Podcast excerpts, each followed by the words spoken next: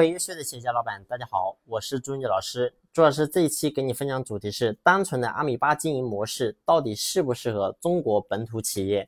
在具体分享之前呢，我给大家先介绍一下阿米巴经营到底是什么。阿米巴经营呢是来自于日本，那是谁创建的呢？是日本的四大经营之圣之一的稻盛和夫老先生。那么这位先生呢？他徒手创建了两家世界五百强企业，一个呢叫京瓷，一个呢叫 KDDI。这两家企业呢都是世界五百强企业，非常的有名气，在他们行业里面是非常有名的。那么他是怎么样去创建这个阿米巴经营呢？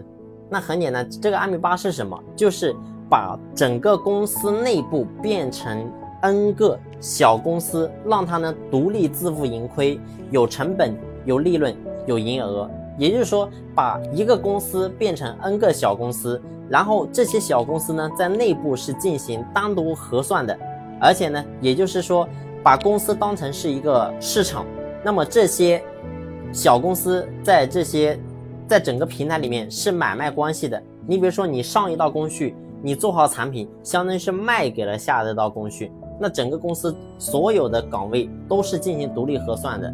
所以呢，这样有个什么好处呢？你会发现，就是它可以激发人人的力量。也就是说，每一个员工他在他的岗位，他都是觉得我自己是自己的一个经营者，我不再是过去的说只是给你打工，我也是一个经营者，我也是一个小老板。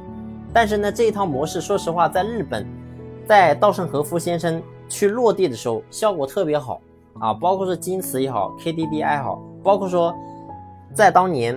日本还有一家企业叫日本的航空公司，然后呢，这家公司当年在零八年是金融危机，马上是要破产了。但是呢，稻盛和夫老先生一出山，直接呢让这家公司从破产的边缘，然后在第二年就直接扭亏为盈。所以说用的是什么？就是阿米巴的这个经营模式套进去。但是事实上，我们听起来是非常好的，但是如果说你把它拿回来，你把它套到自己的企业去做，你会发现。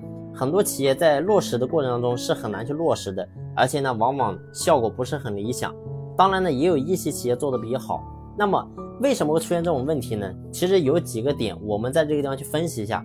第一个就是说，独立自负盈亏，有成本、有利润、有营业额。你会发现，单纯如果说靠这个东西，我们好像去落实，确实呢，让每一个员工都会有非常的有积极性，确实好像效果很好。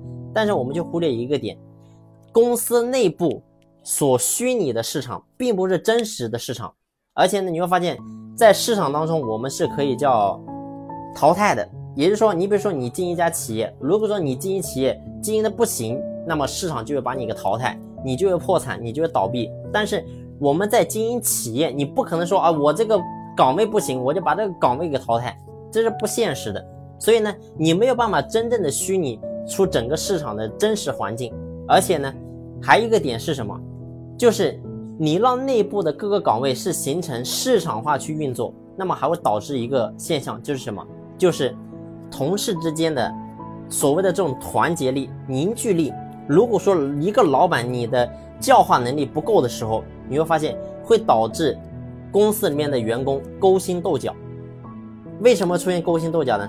因为你没有一个很好的教化能力，所以这对于老板来讲也是一个很高的要求。你必须要能够去统一员工的思想。让所有的人都有一股凝聚力，那这个时候你再去落实就不一样啊。所以就是说有这些原因，你会发现导致呢我们在去落实的时候，往往很难达到一个这样的效果。那再一个，我刚才讲到，我说让这些就是说岗位里面的员工，他是在公司内部，好像表面看起来我们是让他能够当一个小老板，但是事实上呢，你会发现公司的所有权，包括说。所有的一些决策权还是掌握在我们这些大老板身上，那么他们内部表面上看起来说是老板，但是呢，他们是没有所有权的，也没有决策权，他们无往无非就是说，哎，可能多一点收益，就是到手的钱会比之前会多一点，仅此而已。所以呢，说实话，他也很难真正的说做到跟我们老板一样，能够那么操心，能够那么负责。所以呢，这就是说，对于我们老板来讲，其实呢，你的要求是要更高的。